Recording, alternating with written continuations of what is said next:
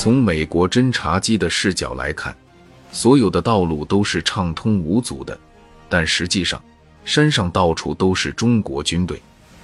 可是，明显缺乏反坦克武器的志愿军，只能用迫击炮进行效果不大的阻拦。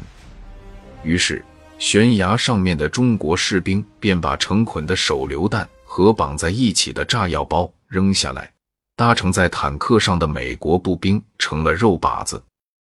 队伍最后面那辆收容伤员的卡车已经被打坏了，再也没能跟上拼命前进的队伍。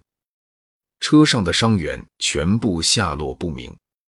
突然间，在打头的坦克绕过一段弯路之后，科罗姆贝茨屏住了呼吸。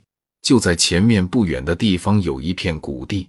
那里就是已经被炸成废墟的交通要冲底平里了。坦克纵队接近时的声音很大，增援部队还没有到达，被围困在地平里的很多美军就已经听到了他们隆隆的咆哮声。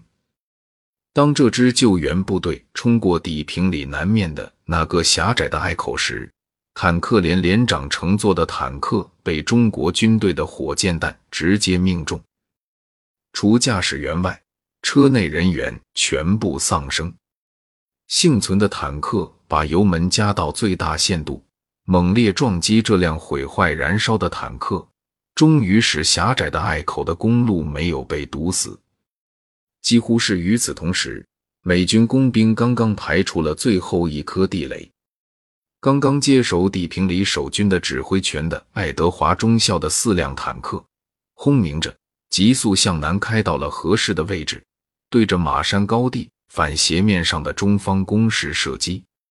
马山正面的美国步兵也开始了新的反扑。坦克中的科罗姆贝茨在冲过隘口后，立刻就看到了在底平里外围射击的美军坦克以及与志愿军混战在一起的美国士兵。那一刻。提心吊胆的两支坦克部队突然紧张对峙起来，因为双方谁也不敢肯定对方的身份。最后，第二十三团终于意识到这是骑兵团赶来了。地平里的守军听说骑兵五团到达的消息，如同得到百万援军一般欢呼起来。包围圈被打破了，两支美军坦克部队汇合。然后开始一同向中国军队切入底平里的阵地开炮。